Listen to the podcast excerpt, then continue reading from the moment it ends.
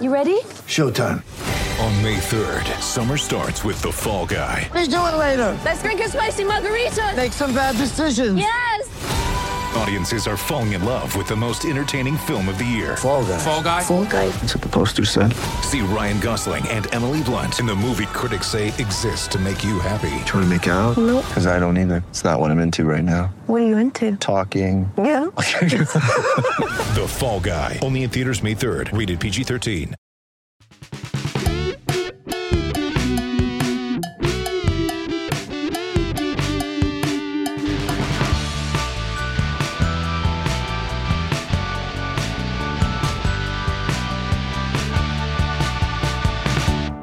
Hail cheaters! Welcome to the Always Cheating podcast. My name is Josh. I'm here with Brandon. Brandon, how are you?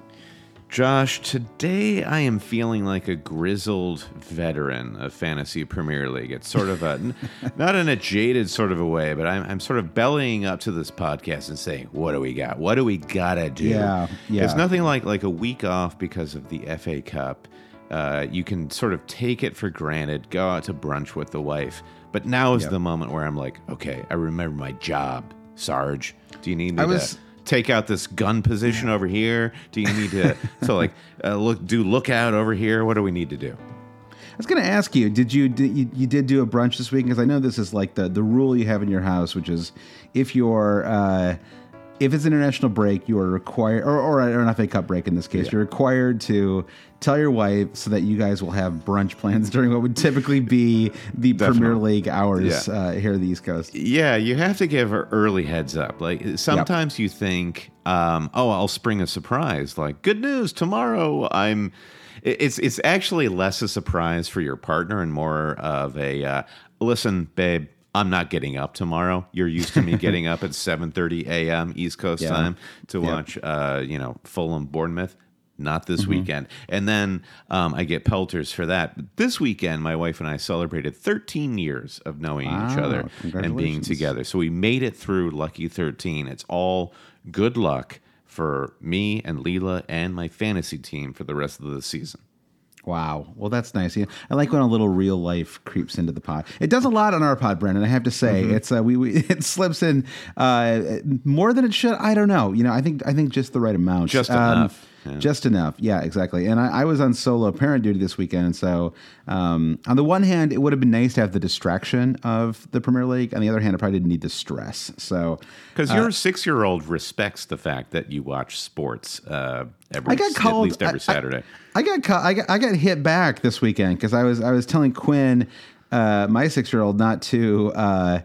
Not to watch so much iPad, and this is the the big battle in our house. And then Quinn said, "Well, what about you? You're obsessed with TV." And I was like, "Where did you learn the word obsessed?" Yeah. And like, you're, yeah, you're obsessed. I was like, "What?" I was literally, I, to be fair, I was complaining about them watching too much iPad while I was watching a football game on TV. yeah. So there, there's you know, this was- there's yeah. this old PSA from when we were kids in the the 80s, uh, going into the early 90s, where it's, it's don't do drugs, drugs are bad, and the kid's dad is admonishing them like, "Where'd you get these drugs? Where'd you learn how to do this?" And the kid says, "I learned it from you, Dad. I learned it from watching you."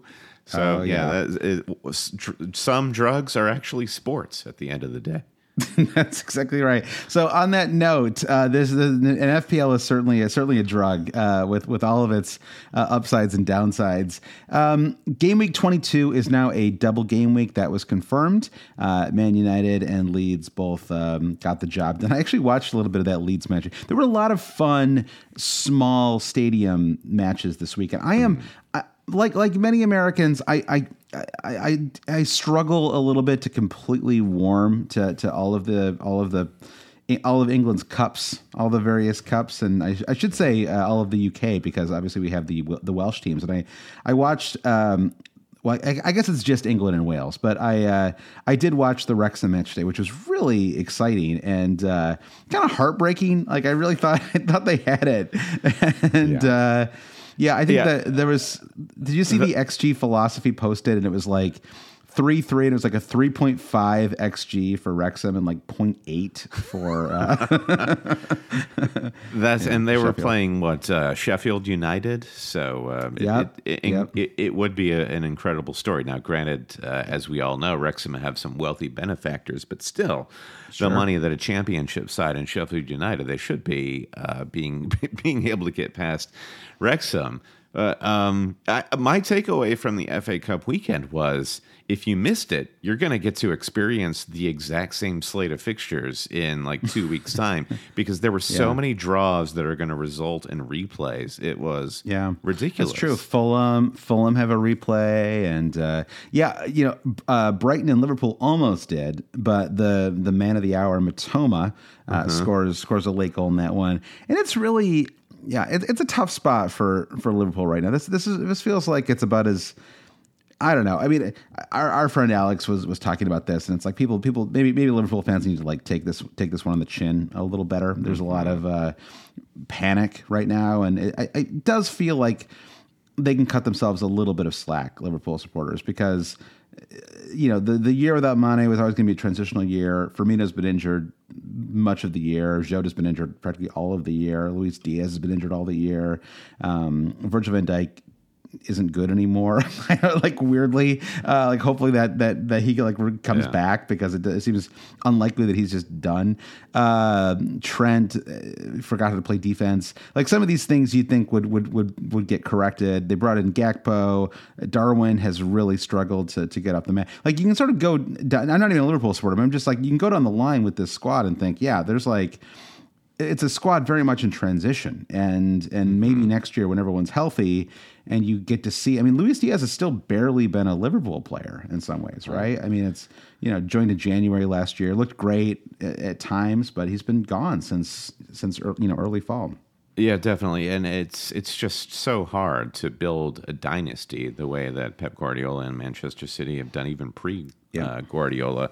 I don't know, like what has changed since Sir Alex Ferguson left the league? Where um, I mean, was he backed by as much money as like Abu Dhabi uh, at at United? No. I don't know. So it does feel like the landscape has Yeah. changed, and for a for a fan base to expect the the level at which Liverpool was performing, uh, just to have that sustained against just elite competition that is that is also like it's um yeah like how you how are you keeping up with the neighbors I guess is the really difficult Yeah. question now.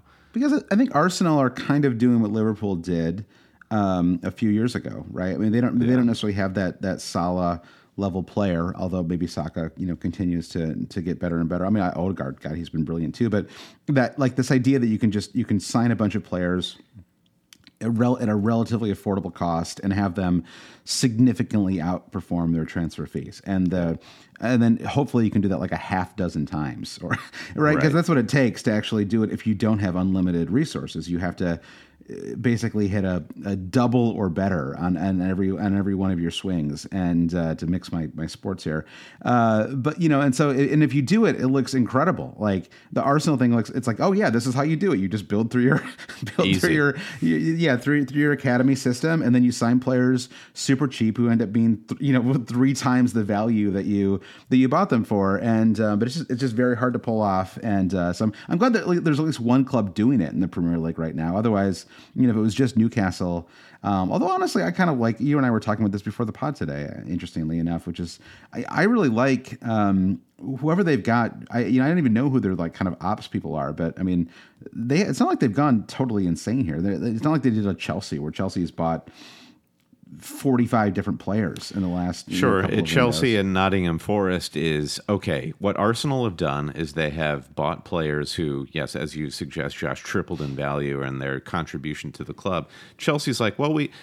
Uh, we'll play the odds game here. If we buy 40 players, maybe we'll get three players who will do that, do the Yeah. business for us. Um, so, and, and, and yeah, Newcastle are not necessarily doing that. Now, your mileage Yeah. with Anthony Gordon will vary for sure. And I we'll talk what- about him later.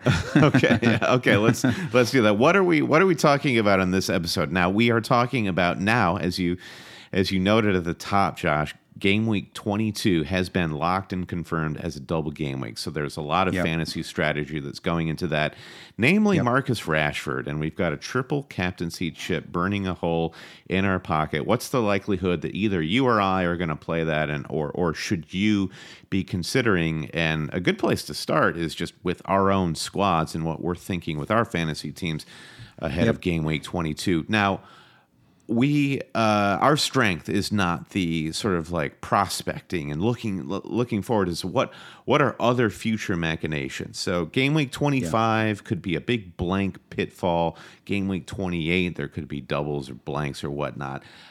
Josh i think we're committed to kind of just like swerving on that because a we need a f- FA Cup replays and a fifth round of FA Cup for us to figure out exactly what's going on. So, are we going to spin our wheels talking about all that?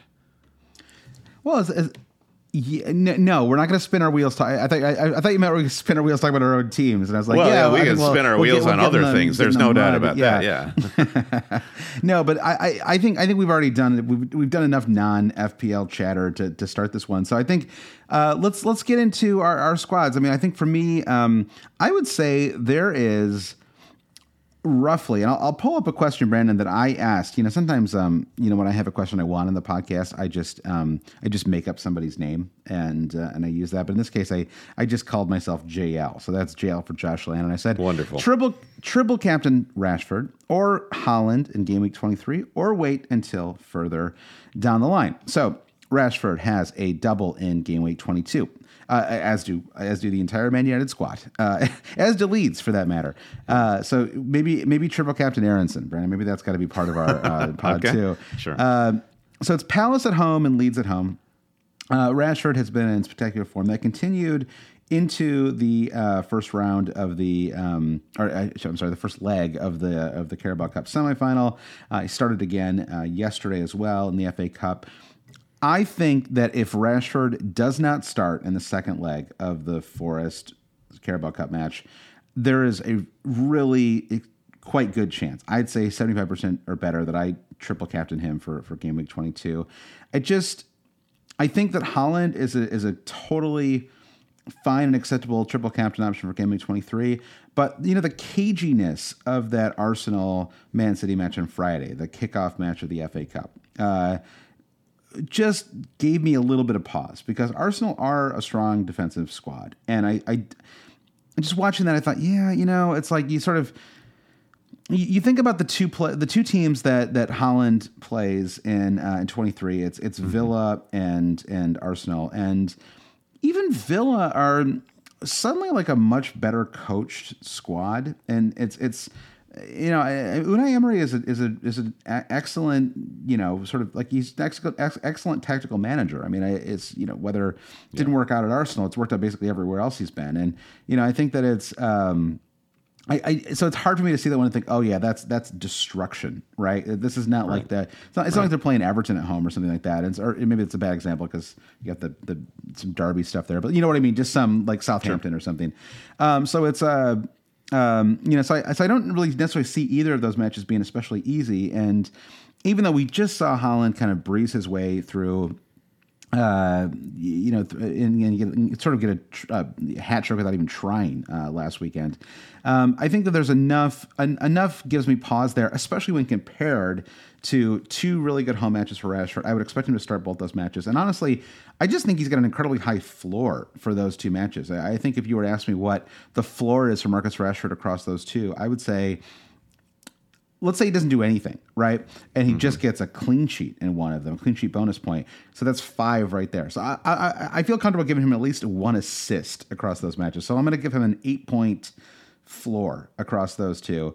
And um, again, we're just you know averaging here and sort of guesstimating. Uh, but in terms of his ceiling, I think I think it's I think he get he could get twenty points plus uh, across these two matches. I don't see that as a as an uh, you know as an insane uh, return at all. I mean, it, it's it's ambitious, but I think that could that could happen. And so um, I think that Haaland maybe has that same range, but. Um, I don't know. I just, I, I guess I'm just getting a little more worried about um, that Man City team and the fact that they just, it just doesn't seem like it's as easy for them to score right now. And uh, uh, whereas, whereas Man United are really in great form. Then the other move would be to just hold off and and triple captain somebody later. Um, and the only reason I don't really like doing that is because the later we get, the closer we get to. I, I will certainly be captaining somebody from a top four squad, right? And so the later we get, the closer we get to um, European matches getting in the way. Um, just a little bit of, you know, I don't know, just like a little more like likelihood for rest and rotation. Um, just there's a little like extra ambiguity added in there. And I have I have made the mistake at times over the years of waiting too long to triple captain somebody.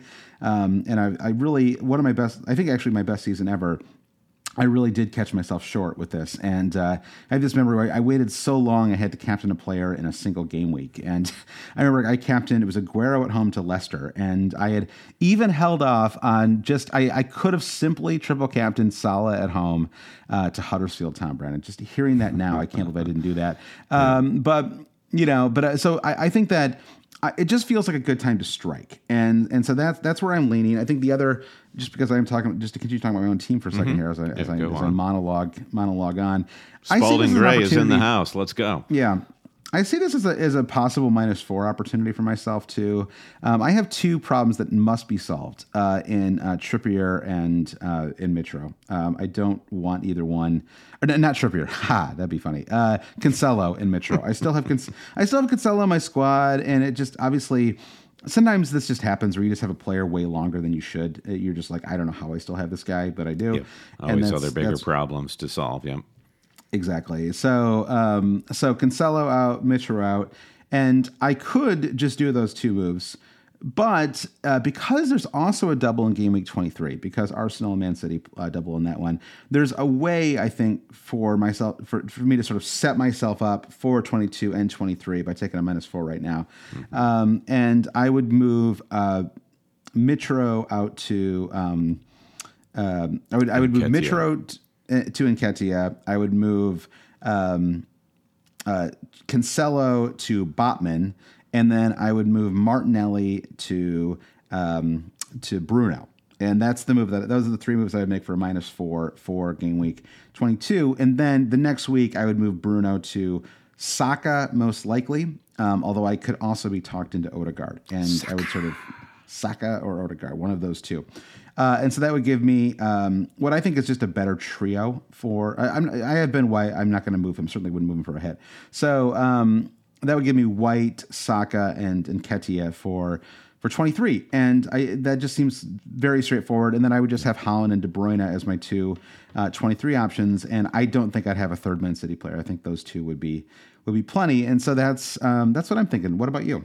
Or actually, what do you think about all that? Do you have any thoughts on anything I just well, I, I, think you're speaking truth, my friend. You know, I'm picking up what you're putting down. Okay. I agree mm-hmm. with your logic about Rashford. Now, I, will push back a little bit on this. Uh, you know, you slipped in that note about the top four. I don't know if that changes our view on Rashford because Manchester United uh, certainly aren't in the Champions League, so there's no problems there. But yeah. that it, it sort of registers as moot for me if if you're going to play it on Manchester United because they have no Champions League interference, yeah. then what are you waiting for? Uh, and and I think what when you compare Rashford to uh, Haaland, uh, it's like the uh, whatever it was, it was the Spurs Manchester derby where a lot of people decided to go for it with Haaland, thinking we know he's going to start these two matches. Let's just play the chip. What's different about Rashford here? Is Rashford as good as Haaland? Would be the basic way to set up that question. And what's better about these fixtures? Well, what's better about the fixtures is they're both home and they're both against weaker opposition than Haaland would have faced, even as good as City and Haaland are. I feel like that is a, a, a matter of fact. And similarly with Haaland in that game week, we know that Rashford will almost certainly start in those two. So uh, you're you're at at least equal footing with your prior Haaland decision for triple captain with Rashford going into this game week. And uh, I think the struggle that a lot of managers will have to get through is Haaland is the greatest asset in the fantasy game this season. How could you get to a point where you're not playing the triple captaincy chip on Haaland? Yeah. and I, I, Yeah. that that will be the mental block. And I, so that the the way to Yeah. convince people, I guess, is just the strength of these home fixtures coupled with the strength of Rashford's form. Rashford actually scored in the FA Cup fixture that they played this weekend though it was i don't recall if it was he was offside or the uh, whoever played the ball to him um, but uh, he like his form Yeah. just is unstoppable at this point. So i'm with you. I, I think that what happens with the the next leg of the efl cup fixture with manchester united if rashford is is rested then i, I i'm probably going to join you in triple captaining there because i I, I just think it's uh, you, you pulled some Have you and stats I from ever have you and I ever triple captain the same player uh, in the uh, in the same like week? And I, I feel like you and I've never been together like this before. We'll really um did weep or celebrate at the same time. Yeah, it's rare. It really is. Like last season, you got the wrong end of it, and I got Salah. Uh, I, I I can't like last season was such a mess uh, with that early Mm-hmm. wild card strategy that kind of sucked up all the oxygen and all the, the discussion. But yeah, I, it would be fun for us to be able to celebrate together. That would be good. Uh, you pulled some stats from FPL Review, which uh, runs a, a pretty tight algorithm, and they've got Rashford uh, tabulated at uh, in game week 22, 9.8.2 points is what is expected by the computer. And that is well above the Haaland's 5.97. And, and Haaland, of course, just has one match, but uh, Rashford is well and truly clear. Now, Bruno Fernandes from the FPL algorithm is it, he's he's charted at at probably getting 9.25 points. I have to say, I'm rarely a manager that who lives dangerously, but Mm-hmm. there is a, a there is a a devil on my shoulder that says, "Why not triple captain Bruno this weekend?" I, I care about you, Brennan. Don't don't do it. I don't think that's uh, I don't think that ends well. Uh, I mean, I, I I don't mind bringing him in, but I don't trust Bruno enough to, for a triple captaincy. Like, I feel like he like just watch him get like a red card in the first match or something like that. You know, it's like he's so. Uh, I, I, I guess. I mean, when has Bruno got a red card? I don't know. I don't know. Yeah, I mean, I, I don't know. Go for it. I mean, you know, I I want to see it happen. I mean, I will laugh if you do it, but it's uh because I just I, I would not trust him with, a triple captain. I, I I I hear what you're saying, and it's it's a rough comparison. If if you just if if if Marcus Rashford was not in the form that he is right now, Bruno would be more of a talking point because I think it's clear that Manchester United as a team are in a really great vein of form, and these fixtures are not just true for Rashford; they're true for the the whole team. You've got a, it's there are good defensive Yeah. fixtures for Manchester United. There are good attacking fixtures, and and so on. So I I think that maybe there's not a case to be made to triple captain Bruno, but if I think if if you've already uh, played your triple captaincy, I think uh, captaincy on Bruno is a pretty low stakes gamble that you might consider. Uh, so Yeah. yeah, I I'm I'm just like on the edge of the top 100k. Is is it going to be the Craven version of Brandon that just goes ahead and Yeah, see, and, and, to, this- and toes the line and says let's just creep into Yeah. that top 100k and play by the rules? I don't know. I mean, I, I just feel like you're you're calling it Craven, but like, I mean, you're, you're going to be triple captain in, the, in a case where most people won't, or they will have already used it, right? I mean, because the Haaland triple captaincy, especially in the top 100k, was was so was so popular. So, uh, you know, I, I mean, if, if you just go with the most popular captaincy pick for, assuming you do triple captain at 22, I mean, you're kind of net. It's going to be a massive edge, right? If he if he gets in, in, into double digits, so I don't see that as like cowardly uh, to go with like the Yeah. the kind of the favored captaincy pick. That just seems like logical to me. One hundred percent. I'm not suggesting that it is it is cowardly for anyone to go Rashford triple cap or Rashford cap. No, that's that's You did call could it Craven. well, I called myself Craven. And the reason I Uh-huh. called myself Craven is because, you know, if you're going to come on a podcast and talk about, like, well, uh, I have some conviction that Bruno might Yeah. do well this week, well, you have the courage to to back that up. And I'm saying I, Yeah. I won't. So that's that's an individual thing. Uh, Yeah, I- yeah. So the triple captaincy or captaincy is really the most interesting or compelling decision that I have to make this week because I, like you, looking ahead to the doubles for City and Arsenal in 23, I need two transfers to turn Sam Greenwood into Nketiah, and that will happen by me turning Bruno Fernandes into an Arsenal mid. So Okay. uh, that's got to wait a week. So I have two free transfers. I'm going to turn Cucurella into um, into Sven Botman or uh, Es- Estupinan on Brighton, but I do think Botman is probably just like just double up on Newcastle defenses, like six plus clean sheets in a row for this team. Uh, don't overthink it. I, Estupinan's attacking output is is is pretty compelling. He got another assist against Liverpool for the FA Cup this weekend. I think these are really interesting picks. One of those two guys is coming in for Cucurella. Then I roll uh, two free transfers into game week 23, where Nketiah comes in for Greenwood and Bruno becomes Odegaard or Saka. Well, I, I think that all I think that all makes sense, and uh, I think that the Martinelli. I, I think in my case, m- moving Martinelli is like a thing that I. Uh, it's it, it like almost has to happen for me to have an optimal. The, the only problem on it, say that I see, Brendan, is you and I are going to have almost exactly the same squad. So uh, Uh, you know, not not on not fix that. intentionally. Yeah. This not is intentionally. actually no, actually by happenstance, not a not Yeah, a template sort of thing. No, but I guess we'll have Saliba versus White, and then I guess for the double we'll have Martinelli versus uh, either Saka or Odegaard. So God, if I took if I took your boy Odegaard and I outscored you that week with with your beloved Martineau, Brandon, that would be you were on him so early. You know, you don't get enough credit for that. You were I you don't. were you really were all over him. I'll And tell you what, if you yeah. get Odegaard this week, I'm also getting Odegaard next week and for Bruno. So, you know, we Okay. can I right, like the there we go. idea. Yeah. Trip we'll triple cap Rashford this weekend. We'll be on the same team. We'll be on the same team again in game week 23. All positive vibes and always cheating. This exactly. This this is what happens with the doubles is is is, is the uh, teams tend to converge a little bit, and I, I don't think that's going to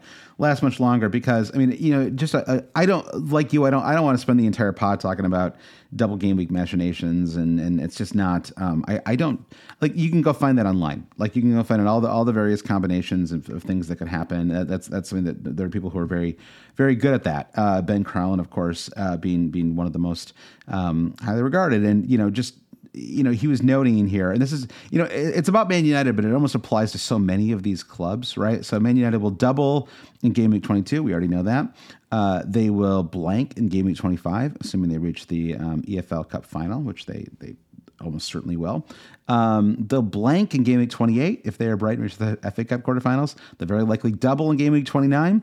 Uh, they have they have a Europa League tie, by the way, um, on February 15th with uh, Barcelona. It's a two legged tie. Barcelona, So, yes. So that that's a really interesting. I mean, I, I presumably they'll be favored in that given their given their current form, but that's a really interesting Europa League um, round of 32 clash because some for some reason they they played so many Europa League matches.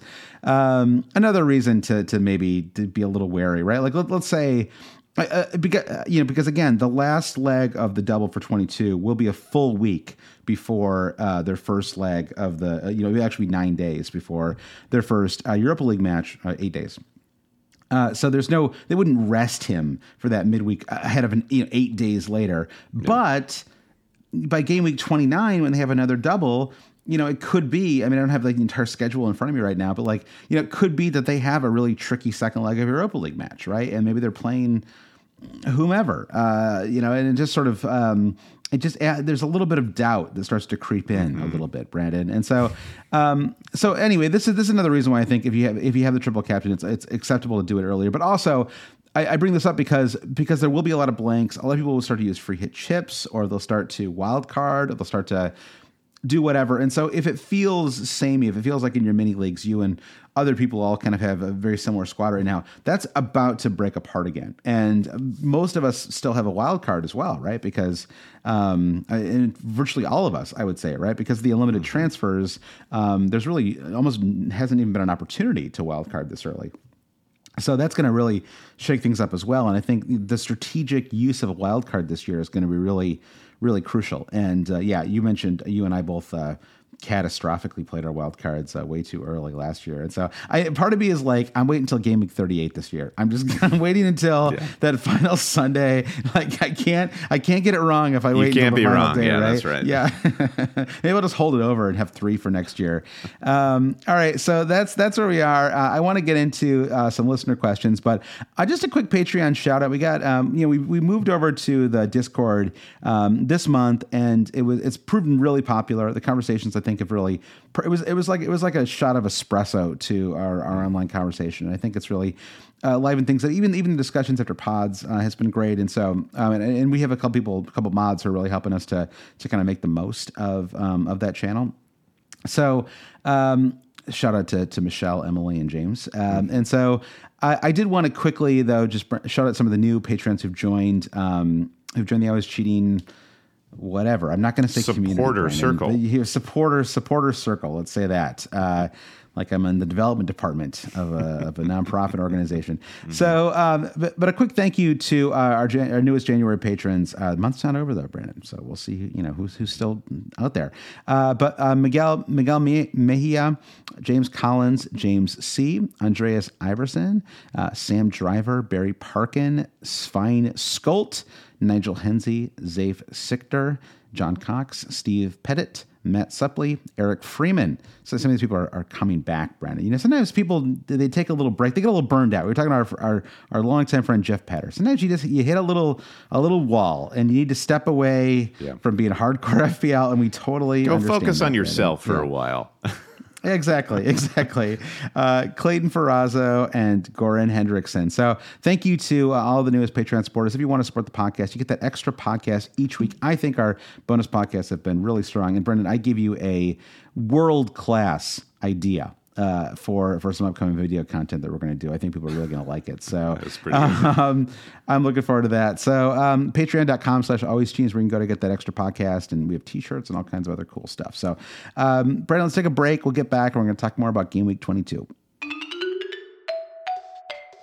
Guys, did you hear that a Lionel Messi trading card recently sold for over $500,000 on Goldin Auctions? Goldin is the leading and most trusted destination for some of the most significant pieces of sports and pop culture collectibles, and better yet, it's not just for those high ticket items.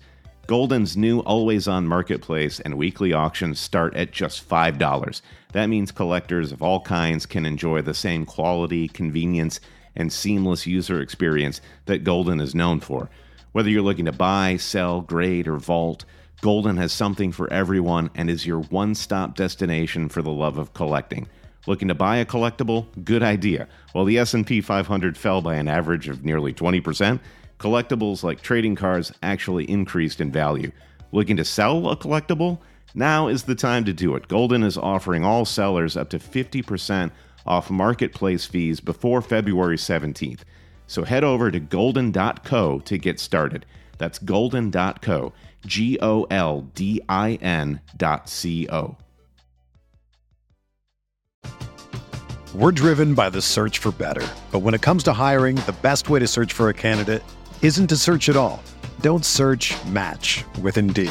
Indeed is your matching and hiring platform with over 350 million global monthly visitors, according to Indeed data, and a matching engine that helps you find quality candidates fast. Ditch the busy work. Use Indeed for scheduling, screening, and messaging so you can connect with candidates faster. Leveraging over 140 million qualifications and preferences every day, Indeed's matching engine is constantly learning from your preferences, so the more you use Indeed, the better it gets. Join more than 3.5 million businesses worldwide that use Indeed to hire great talent fast. And listeners of this show will get a $75 sponsored job credit to get your jobs more visibility at Indeed.com slash BlueWire. Just go to Indeed.com slash BlueWire right now and support our show by saying that you heard about Indeed on this podcast. That's Indeed.com slash BlueWire. Terms and conditions apply. Need to hire? You need Indeed.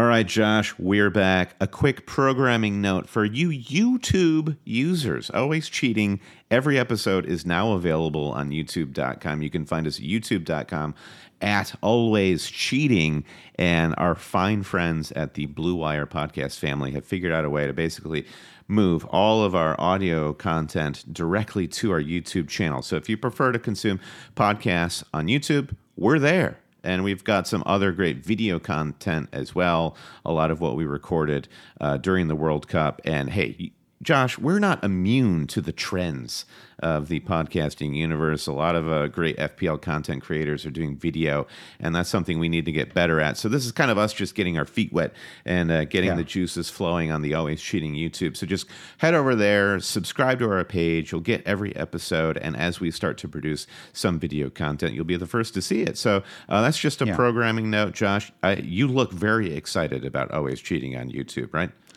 Uh, well, I'm, I'm just looking ahead to the questions. Uh, Yeah, uh, yeah, yeah, you're but, more excited uh, about FPL. Let's do let's do some FPL content, shall no, we? I, I like it though. Yeah, it's not a full on pivot to video, but yeah, I, I do want people to go and subscribe. We have a we have a depressingly low number of, of subscribers right now. right? Probably because we never ever talk about our YouTube page. So uh, pop on there and and, and follow, and we're, we're going to be adding some um, some of this this video content that you and I were talking Exactly. about Yep. offline. yep. All right. So uh, Amar B, let's kick things off with him. He says, "Do we live in the moment and play the next game week and worry about game week 25 when we're forced to, or do we need to plan for the next game week, the doubles, the blanks, any other unknowns?" Uh, you well, you want to do you want to kick off things? Do I want to kick it off? I, I I mean, right now I am definitely in the headspace of planning just for the the week ahead. Uh, I, I I think we kind of touched upon this earlier in the show how there are still results from cup ties that will influence what blanks may happen. We know it's likely to happen, but. I think specifically with game week 25, who is likely to blank? It would be Newcastle, Brighton. Who else am I forgetting? Uh, but the, these are teams that are really strong fantasy teams. And I don't want to cut my off my nose to spite my face. You know, I was talking about either bringing in a Newcastle or Brighton defender because those are really the two best defensive options. It seems, given we're already covered with with Manchester United and and Arsenal.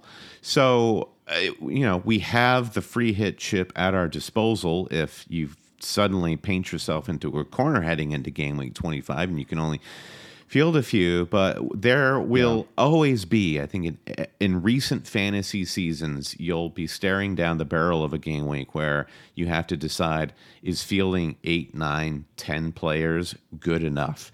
And often Almost in those situations yeah if you captain the right player it, it certainly is. So i don't want to compromise the integrity of my fantasy squad this this far out from game week 25 just because of the the prospect of some blanks do you agree or disagree josh Yeah, I, I, I do agree. I mean, I, I you know I think it's it's reasonable to keep it in mind, but I, I think it can get crippling for one thing. I think that it can um, get too much in the way, and I think I think the the real situation right now is that we have Man United, one of the most informed top teams, very likely to get a Champions League spot this year, um, in uh, in great form, and they double, and then you have Arsenal and Man City two the, the top two teams in the league who double in game week 23 those are just things that have to be prioritized. That's where all of your transfers and thinking should be right now. And then going into game week 24 that's what i'm going to start thinking about 25 and on. And that's just and for me i just think that's that's that's the right way to approach it. I think that you can really start to um just mess mess mess with your head a little bit if you're like I I feel like I kind of did that a little bit this week. I I'm not you know in game week 21 I'm not I'm not convinced that I made the right decision to kind of sit on my hands uh, with my transfer last week and maximize the doubles. You know I I, had a terrible week and I you know, it's possible that I could have been a little more aggressive. Maybe I needed to actually make like a minus eight and just and just solve my problems then and in the future, right? And it was just it was kind of a tricky week just because you had uh, especially because Arsenal and and and um and um, Man United played each other, but still, uh, you know, it could have been a good week for that. And I feel, I think, um, I, I really, I'm extremely wary of of FPL social media groupthink. Um, I, I just, I, I really don't think it's it's it's helpful. Um, I mean, you have, you have to look at the overall ranks of a lot of the, the the people who are driving a lot of this conversation too. Like it's it's it's the loudest voices that driving a lot of it, and they're not necessarily the people who are doing the best. And I think, and I'm not I'm not I'm, not, I'm genuinely not thinking of anybody right now. There's no one I have in mind when I say this, but it's just like they're, the people who are tweeting the most are the ones who everyone talks about.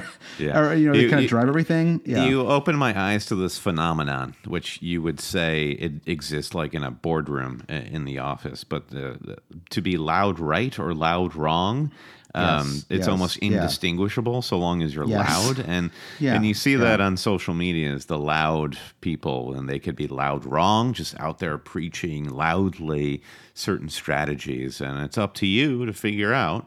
Uh, Yeah. You know, what, you know who who's what path you're going to follow.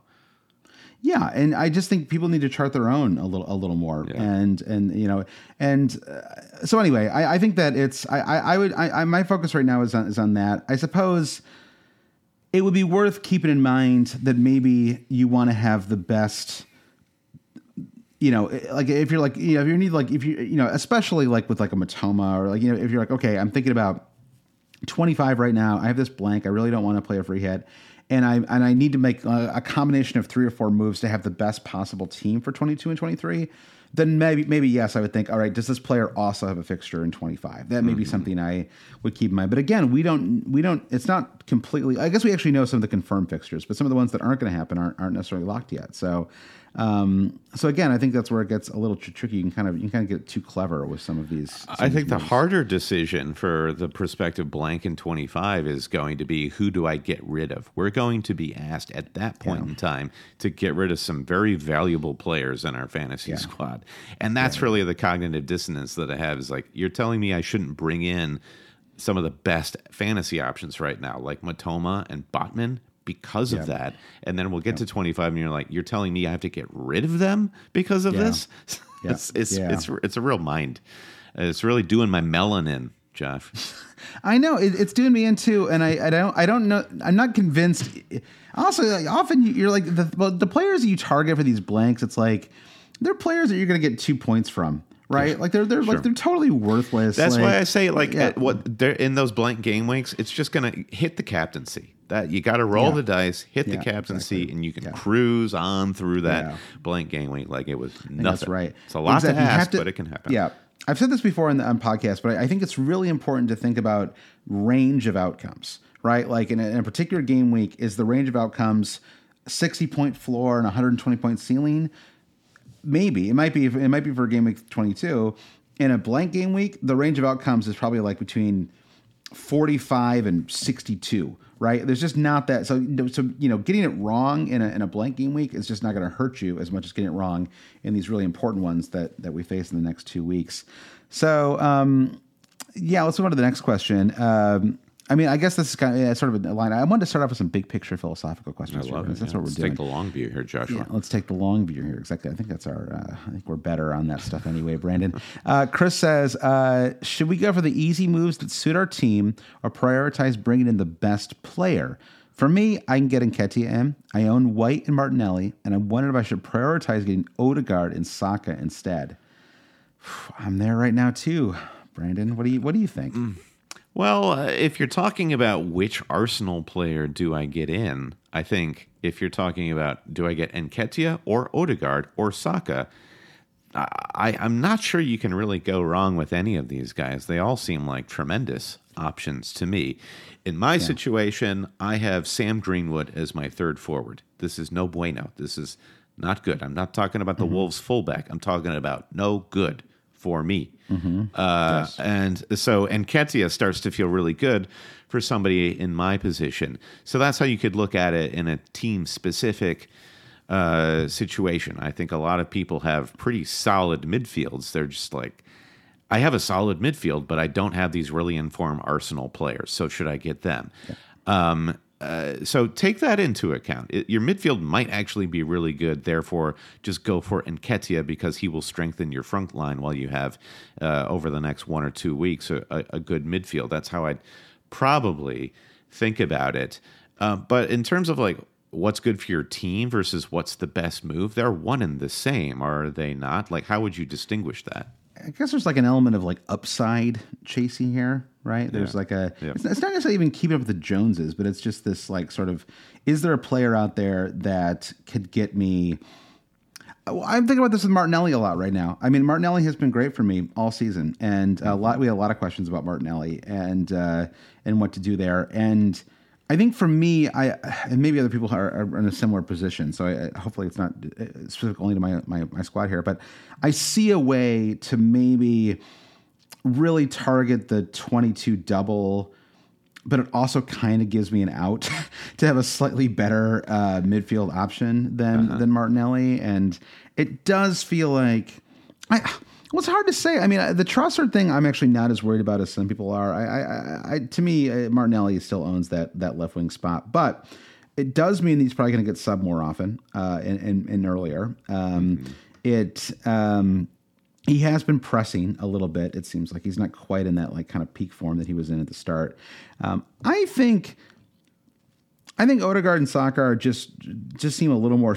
Well, it's kind of interesting. I mean, because you sort of um, the way that Arsenal play, uh, Martinelli gets a lot of the ball, right? A lot of it, and he and he and he and um, uh, Zinchenko have have you know really have a nice partnership on the left, and so he he gets a lot of the ball, and so fantasy perspective, it's, it's very exciting. It just sort of seems like he gets the ball and then he kind of sends it in where it pings around for a while and then Odegaard and Saka like Yeah. like take care of it and and, and finish it and I, I don't know. Martinelli I mean, did this. Uh, yeah. He did this against Man City this weekend in the cup tie, where Martinelli just drives to the touch line or the I'm sorry the the, right. the the goal line, and Yeah. It was kind of incredible how many Man City defenders he was able to get past. But at some Yeah. point, Martinelli's got to lay off the ball, and this seems lay lay it off and, and pass it off. And this seems to be Martinelli's main mode at this point. Just like see how far he can plunge into the 18 yard box and then toss the ball off. And Odegaard and Saka, as you suggest, Josh, are there uh, to basically do some sort of beautifully polished finishing maneuver on all the work that Yeah. Martinelli has done. So if uh, you know that that doesn't feel great from a fantasy perspective, if Martinelli Yeah. is out there doing all the, the hard work and not getting the the assist and goal returns. I think if I was in your spot, uh, I would do the same, and I would keep Martinelli. I think it's it, it's a really it's really situational. I think that uh, I think that if there weren't a double in 22, I would probably keep Martinelli. Um, I think the fact that you can kind of talk yourself into moving Martinelli to to focus on the, mean, part of the problem is Everton are not exactly a you're not, you're not moving Martinelli during uh, one of the weaker uh, fixtures in Arsenal's calendar, and so I think that. Um, but but I'm also planning to bring in Nketiah, so I feel like I maybe maybe I'm slightly covering myself um, on on that move on that front. So I think. Um, I think it's very situational. Uh, I, I often, I think in general, the move that you can make the easiest for your squad is the preferable move. Um, and and and it, you, I, it, maybe it depends on whether you plan to captain the player that you bring in. That's off, that's sometimes a factor, right? Um, well, I I could bring in so and so, but then that means I'd have to captain X, and um, like, but but most people have Rashford. I think I think for twenty three, it's going to be really interesting. I think uh, there's going to be a wide range of, of of captaincy. Well, I suppose it. It'll just be uh, Haaland, right? It's a Dare to double. dream, So- Josh. I, I love the optimism Yeah. there. yeah, so so it does make it yeah, so again that's another reason why I wouldn't move Martinelli if if it didn't because you know what I had been thinking about for a while was well, I'll just move De Bruyne to Bruno. And then uh but I don't want to do that because uh, Man City have a double in in 23. And so then I'm basically taking burning two transfers on De Bruyne in and De Bruyne out and that just feels like like a like a not like an optimal use of my of my transfers. Like I probably I could probably fix other uh, you know fix other. Le- I mean, if I do that right, like let's let's say I did that move, I still have a Cancelo problem to solve. I still have a Mitro problem to solve. Um, whether you think Mitro is a problem or not, I, I've never Huge I've not had the good. I've not had a, the good Mitro all year. I, I don't know. Um, you, wait, you oh yeah, you don't have Mitro, right? Who did you? Who are your forwards right now? I, I have Sam Greenwood, um, Haaland, Greenwood- Kane, oh, and brought in Greenwood. Yeah. Kane. That's right. That's right. Yeah. Yeah, Mar- uh, Mitro is he, he's been a he's been like Ivan Toney was for me last season. Similarly, Yeah. just like he's he- hot streak. Okay, I'm a believer. Let's go. Get him. A little bit of an ankle tweak. Mm, sorry, yellow card accumulation. Blah blah blah. I know it, it's been so frustrating, and then and, and you know Fulham uh, they had that kind of frustrating match. Uh, the, the was it the Chelsea match uh, where they um, it just it just felt like they weren't quite as, as sharp as they. Um, No, the no, Chelsea was the match, my Spurs- the friend. Spurs match. Yes, Spurs yes, match. yes. Yeah. We are the kings of West London at the moment. We'll see what happens this this coming weekend when we go to Yeah. the bridge. But yep, yep. We we we own Yeah. West London at the moment. Friday a match, by the way. So, so something to keep in mind with your transfers. Do not hold off on hitting that triple captainship until Friday night because you will miss your miss your window. These Friday ones sneak up on so many people every year, and uh, I remember my. My, my friend uh, Louise in the neighborhood. This happened to her in game week one this season. She's like, I can't believe it. I just I forgot about the 130. You know, Oh, the ni- it's it's Yeah. it's the Friday and then it's the 90 minutes before as well. And Mm-hmm. uh, the, you know, the, the, the that double because that's like you know I, again in the East Coast that is lunchtime, baby, and a, a Friday lunchtime that that I am ideally enjoying myself at a Friday lunchtime. I'm not saying I'm like I'm doing something. I, I'm I, you know I'm not just I'm not just sitting there. Uh, Eating a sad salad, you know that that's uh, I you know anyway. So I I could go on here, Brandon, but I, I think the other player there were some questions about Harry Kane Hancho, Luke, and others were asking about you know, whether moving Kane to fund some of these double game week players made any sense. And my feeling is, I just think that Kane is the, you know, just so incredibly consistent that I'm willing to pay for his premium price because you just, it's just been very hard for anybody to do what Kane has done all, all year, which is just basically get a return in every match. And uh, yeah, I don't see what you're sacrificing by by having Kane. Like what? Who do I not have? Is it Salah? Because you and I are on the cusp of having Haaland, Kane, Bruno Fernandes, and De Bruyne going into game week 22. Who's being left behind because of the investment? It's it's not because of budget. It is because of lack of free transfers at that point that we don't have everybody that we want. So um, I'd Yeah, be curious to hear from the Kane doubters uh, what the alternative looks like. Uh, you know, if if Mitro and Toney were both firing uh, simultaneously, or if Darwin came back into it, if um, uh, then then that's that's possibly interesting. But as it is, Kane is is clear Yeah. the second tops point top points scorer in the fantasy game. There's no argument against him at this time.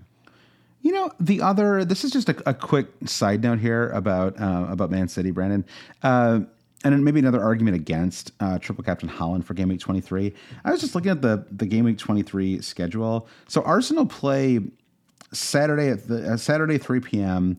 and then Man City played the final match on Sunday, and then Arsenal Man City is that Wednesday. So three. So Arsenal have an extra like day and, and a couple of hours uh, off between between those two fixtures, um, and that's a home match for Man City as well. Uh, that that Villa match. So there's got to be at least a reasonable chance that Haaland doesn't start that match, right? Or that that, that Pep plays something less than a full squad. Um, You'd have to think that a, a an eighty percent strength Man City squad is enough to beat Villa at home, um, and so he may prioritize that Arsenal match. Yeah, and, and for those of you scratching your chin and wondering when Champions League starts again, Man City's next Champions League game is at the end of February, February 22nd. So it's still um, a ways off, but how that relates to game week 23 is, you know, that uh, Arsenal City game is on Wednesday, February 15th, and then it is it's the following uh, I guess it's a Tuesday, probably the uh, February twenty second. So it's it's it's going to be quite a run for Haaland Yeah. there of uh, fixture congestion. Yeah. So I, I didn't mean to, to derail your what you were saying there, but just I, I just um it- it's really it, it's tricky. So and I actually think this is Wednesday, another- that that twenty second is a Wednesday for that Champions League fixture. it's So it's Wednesday, Wednesday after. Arsenal City to Wednesday the Champions League. That's a full week just for for, Yep. for those keeping score. Uh, I think that um, I, because of all that fixture congestion, that does make me think when I'm when I'm thinking about burning four, burning eight, whatever to to build a team up for the next couple of weeks. A Man City defender is not part of that conversation for me. I am. Uh, that's a, just a big no, thank you for me. Uh, I I mean Ederson is is too expensive. You can get you can get Ederson level returns at a million cheaper from multiple players. Uh, and I think that um, all the defenders, it's just like it's chaotic, right? I mean, it's just like it's Ake's coming in at halftime. It's uh, now that we know this Villa match is three days before Arsenal. It's like I, I don't know about you, but I, I, really don't want any part of the Man City defense going into these uh, these, these this double. Fabian Schär currently has 43 more points. He has 43 more points than John Stones. And you know the the the highest defender for Man City right now is João Cancelo, who is persona non grata in the FPL community because he just doesn't play anymore.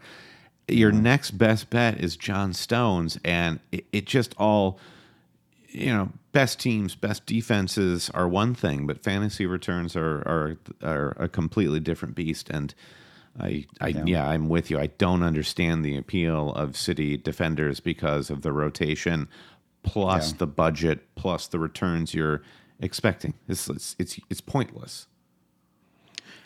Well, Brandon, I'm just so impressed with the amount of substance that we have in this podcast. Real substance. It's unbeatable. You know, once every once every three or four months, we have to have a substantive pod, and we're we're doing it right now.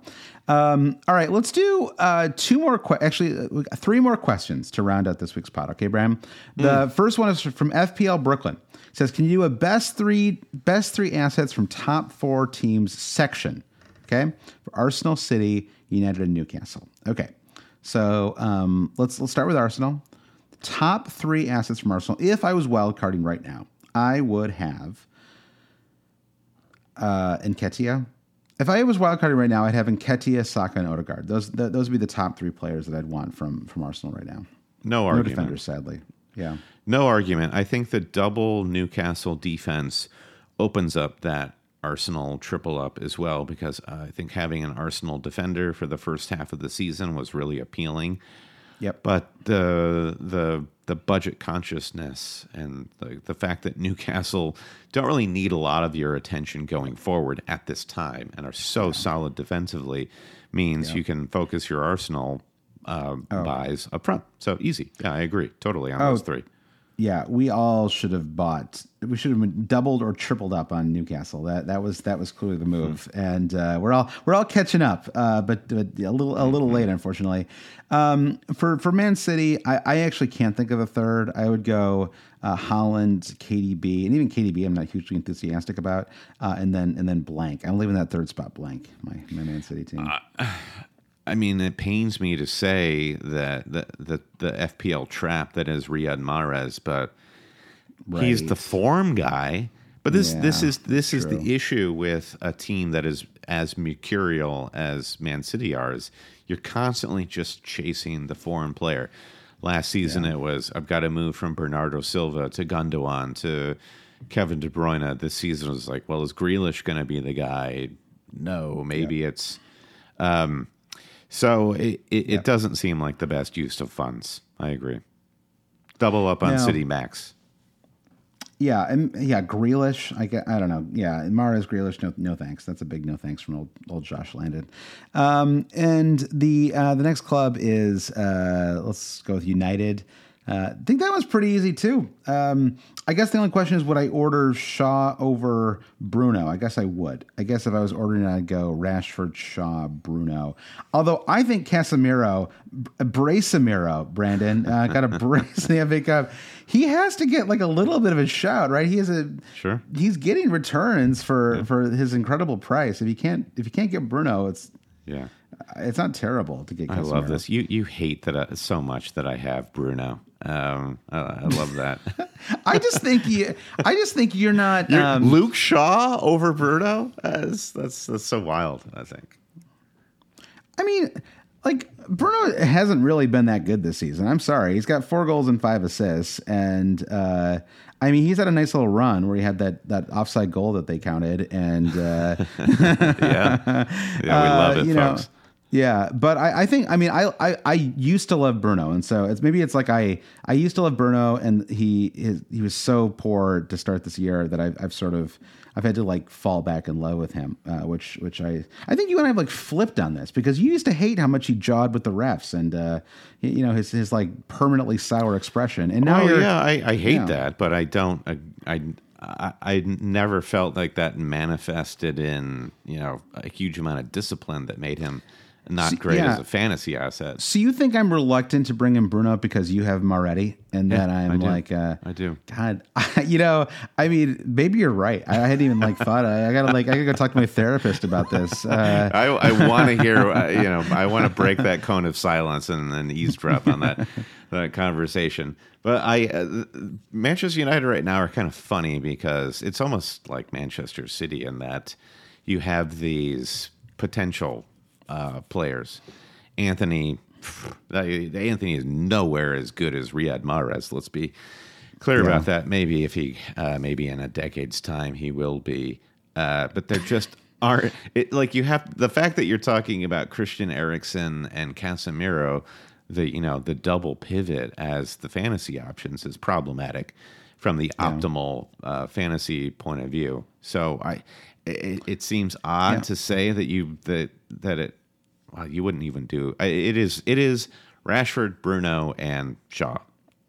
Yeah, I think that. Um, I mean, looking at the the fixtures ahead for for Man United, I I think you can make an argument certainly for Lisandro Martinez. Um, he is. Uh, uh, you know, 4.5 million uh, has gotten right back on the rotation once they kind of got past the the post World Cup Yes. rest, um, and and they just have a lot of really easy fixtures over the next few weeks. Um, Four of the next five matches are at home. Uh, Palace, Leeds twice, Leicester, Brentford. So that's that's that's that's their next five. And for me, it's I'm most likely going to move Bruno the second that I get him. Right? Like I mean, I have him for the for the double, and then uh, again, let's let's leave aside our, our personal Bruno stuff here for a second. All right, But, finally got you in your head. Success. yeah, exactly. Uh, but you know, whereas if I got Martinez, I would probably just start him for the next five weeks, right? And so, He's an important So- player to call out because yeah. I think a lot of managers will be in a position where the only way that they could get Bruno is to take a points hit to take to go minus four instead of getting in somebody like Lisandro Martinez for free. And Right. I I think that that I believe that's a, a fair and good argument to say, well, if you can get Martinez in over Bruno for free instead of a minus four for Bruno, then that would probably be the optimal move for the double in 22. And as as you're Yeah, yeah. as you're suggesting, then you get to amortize that Martinez move over the coming month because the fixtures Yeah. are good. yeah. So that is that is another that is like something else to consider. And I guess okay, here's another possible angle for for me, Brandon. Maybe maybe it's true for other managers as well. We many of us have similar teams right now. I could just go Cancelo to Martinez. Uh, I could go Mitro to Nketiah, and those could just be the two moves that I do this week. Just fix my two weakest links, uh, and then and then I would have uh, a bunch of money in the bank, and I could move Bailey to either Odegaard or Saka for for game week uh, for game twenty three, and then I wouldn't actually be burning um, any points uh, this game week, and I would just have uh, Martinez at. Is that maybe actually the better move? Yeah, I mean it, it's all contingent on, on on clean sheets that Martinez Yeah. Uh, keeps versus attacking output of Bruno, right? That's the know- ultimate detail.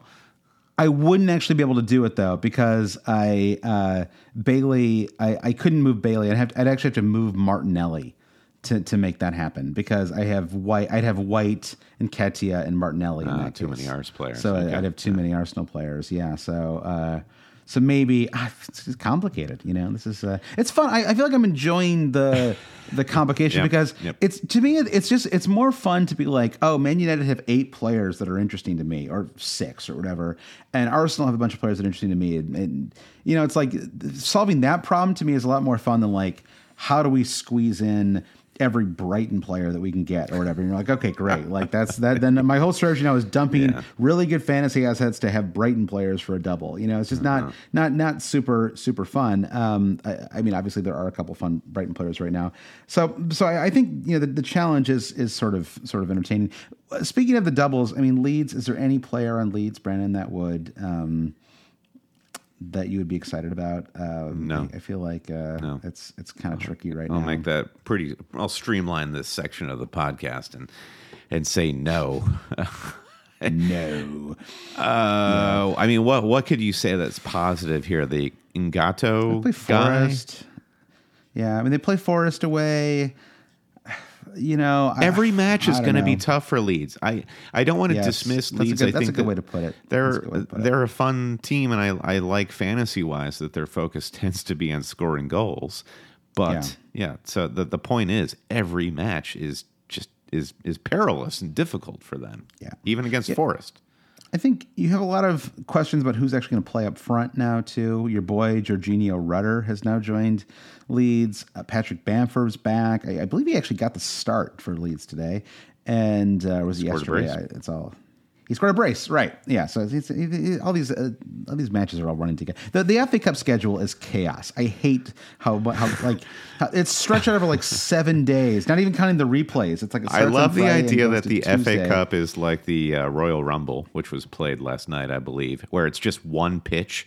That's the FA Cup pitch, and teams are just like as soon as the whistle blows, tunnel. they're off. The next team is on. The pitch is just torn up be- in shreds by the end of the day. that would be awesome. I wish they did that too. Um, so I, I think there's a lot of chaos uh, in terms of who you'd get. I mean, Rodrigo would be fine, but Rodrigo at the sacrifice of who? Um, you know, it's not it's not clear what, what the what the move would be there. So uh, I think I, I'm I'm ignoring Leeds as well. It's kind of a shame because if I didn't kind of like my team. I don't know. I'll have to look at my lineup again. I, if there's maybe uh, Rodrigo would be the one that I would maybe consider, just because he was in he was he has been in such good form um, at, at times this year. Uh, Harrison's well, I mean, even Rodrigo's form isn't that great. Uh, One goal and no assist in the last five.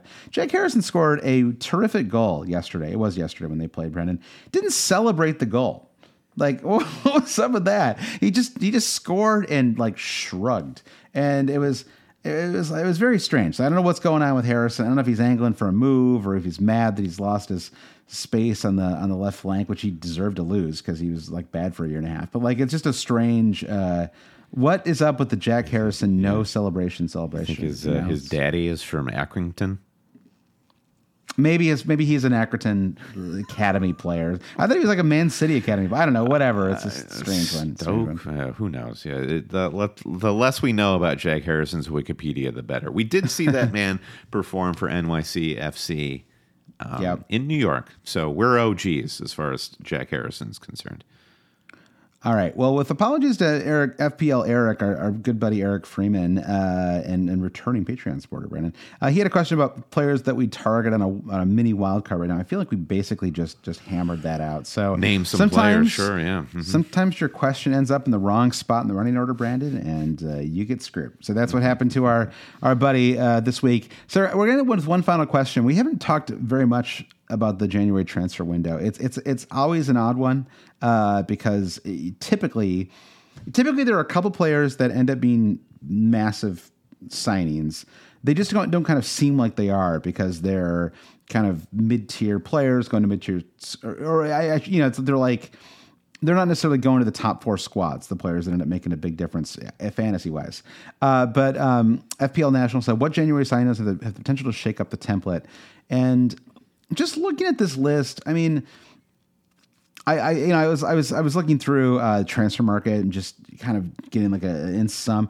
Anthony Gordon, Brennan, is the second most expensive signing. This is in all of Europe. This is not just in the Premier League. In all of Europe, Anthony Gordon was the second most expensive signing, and we all we all can understand why, of course, uh, because uh, actually no, I, I I can't I can't quite get there. I, I I actually kind of like I've had Anthony Gordon in fantasy before. He's he's a he's a he, he he's better than he looks. I feel like that's the problem with Anthony Gordon is he looks like Opie from. Uh, this is like a really old reference. Central. for- he, he yeah, looks yeah. like c- central casting for uh, guys new to the front line who are going to get killed by the Nazis like their first day out.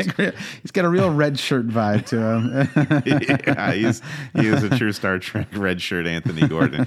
So yeah, I, but but but it's true when he when he, he's he's a bit of a baller. He's got a ballerness about him, and it's strange to go from you know Everton fans in the stands hugging Anthony Gordon and kissing the badge to him.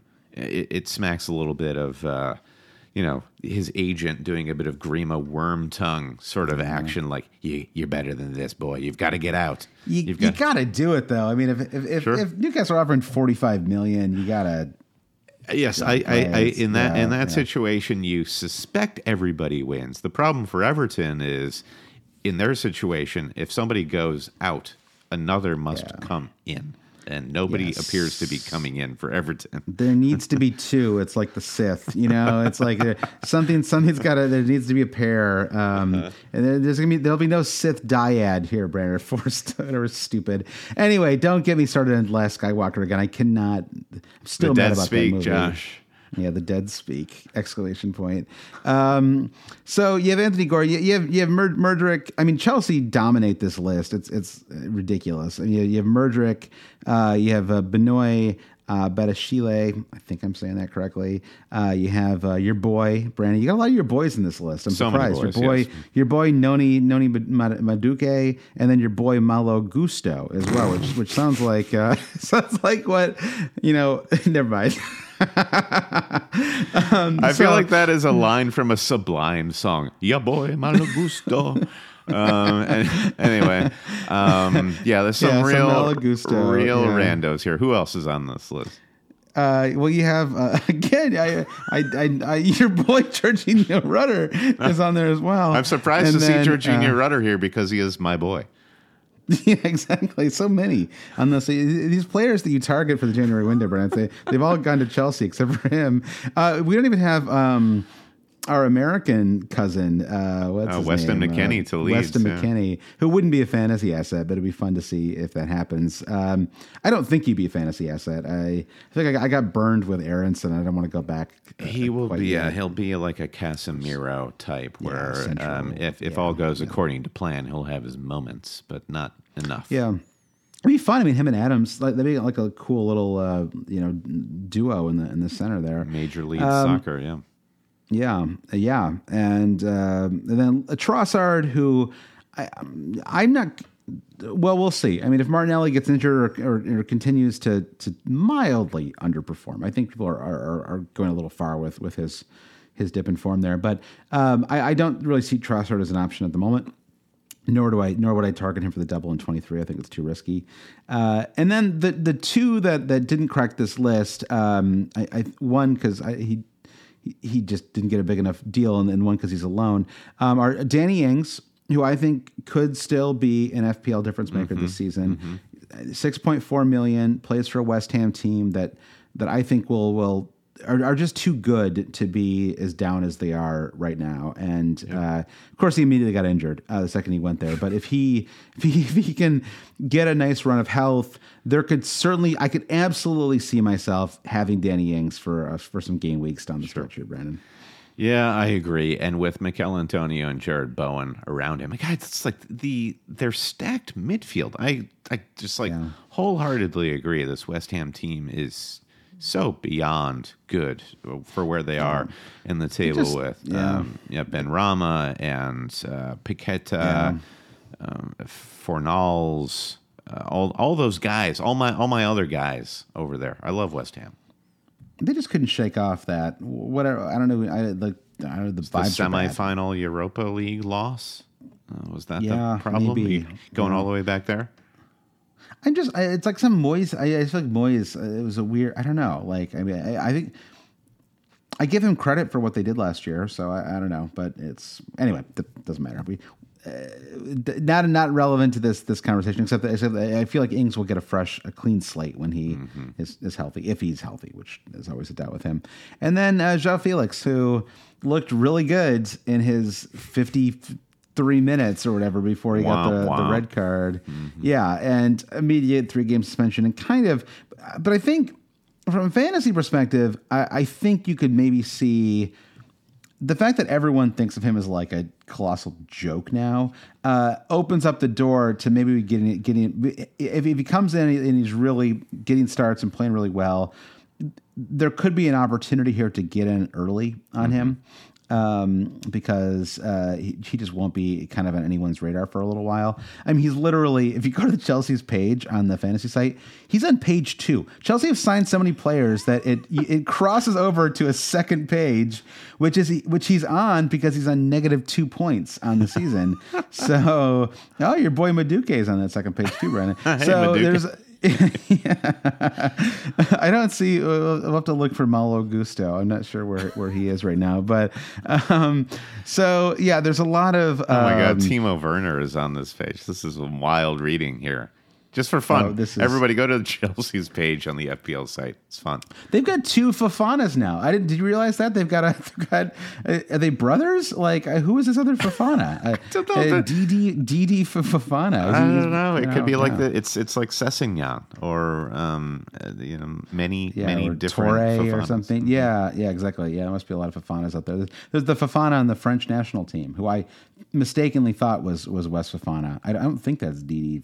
A lot of Fofanas, like you said. So, what was my point? I don't know. Just that Joe Felix might have a moment, and if he does, you can probably get by him uh, without anyone even noticing, and and get some points on him for a couple weeks. So just something to keep in mind if Chelsea have a nice run ahead.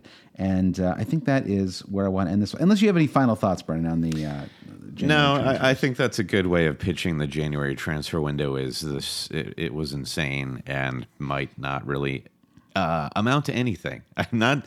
Yeah. I, I I think Arsenal were probably the club that stand to gain the most in this transfer window, just in ter- in terms of shoring up their, you know, their bench if they were to suffer an injury.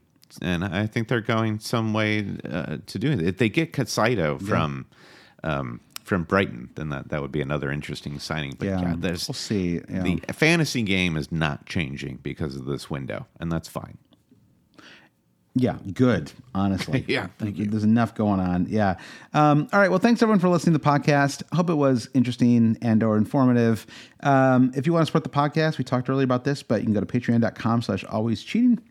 We do a weekly podcast. We'll do one this Thursday and on through the rest of the count the well certainly the certainly the fantasy year brandon um, and so uh, which ends in like the last week of may so we got a lot of a lot more pods to go and uh, thanks everyone uh, again who, who supported the podcast in January. If you want to do something, go to patreon.com slash always cheating. Brennan, can you please thank our producer patrons? Yeah, big thanks to producers Mike DePietro, Trevor Ingerson, our buddy Chris Howell, the Big Gafford, Babas Kuhn, James Holland, Dave Wagner, Lodal, Nick Wright, Lazaros Llanos, Jesse Halstead, Bruce Kerr, Brian Chen, Rich Evans, Blair Jacobson, Todd Byerly, Andy Portlock, Dan Parsons at FPL Merch, Kerry Swanson, Jefferson Turner, Francis Moore, Sam Shower, Caleb Robbie, Lee Hickman, Vulgar Paulson Kruger, Alex Holcomb, James Keatley, The Saint, Bob Fox, Craig Jackson, Ja- James Conroy, Shalin F. Kadakia, Terrence O'Donnell, Paul Herzig, Heath Cram, Roberto Morals, Thomas Tislov, and Noah N. Louise. If you enjoy this podcast,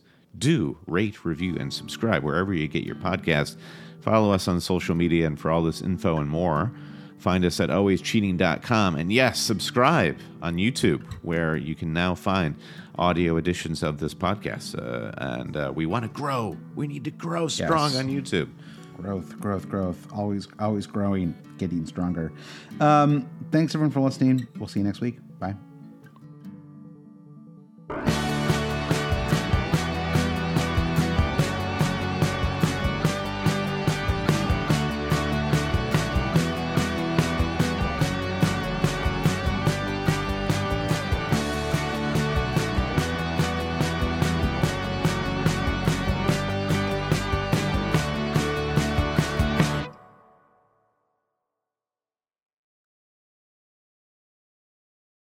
Whether you're a world class athlete or a podcaster like me, we all understand the importance of mental and physical well being and proper recovery for top notch performance. That's why I'm excited that Unifyd Healing is sponsoring podcasts on the Blue Wire Network. Unifyd Healing is a new and super innovative global network of wellness centers powered by Energy Enhancement System, or EE System. If you haven't heard of the EE System yet, then you'll want to listen up. This technology promotes wellness, deep relaxation, purification, and rejuvenation. Wherever you are across the globe, access to a center is easy and affordable. Interested in experiencing the EE System technology for yourself? Go to unifydhealing.com/bluewire to learn more and find a center near you. That's unified, U-N-I-F-Y-D, healing.com slash bluewire. No material or testimonials on the Unifyd Healing website are intended to be viewed as medical advice or a substitute for professional medical advice, diagnosis, or treatment. Always seek the advice of your physician or other qualified healthcare provider with any questions you may have regarding a medical condition or treatment and before undertaking a new healthcare regimen, including EE system.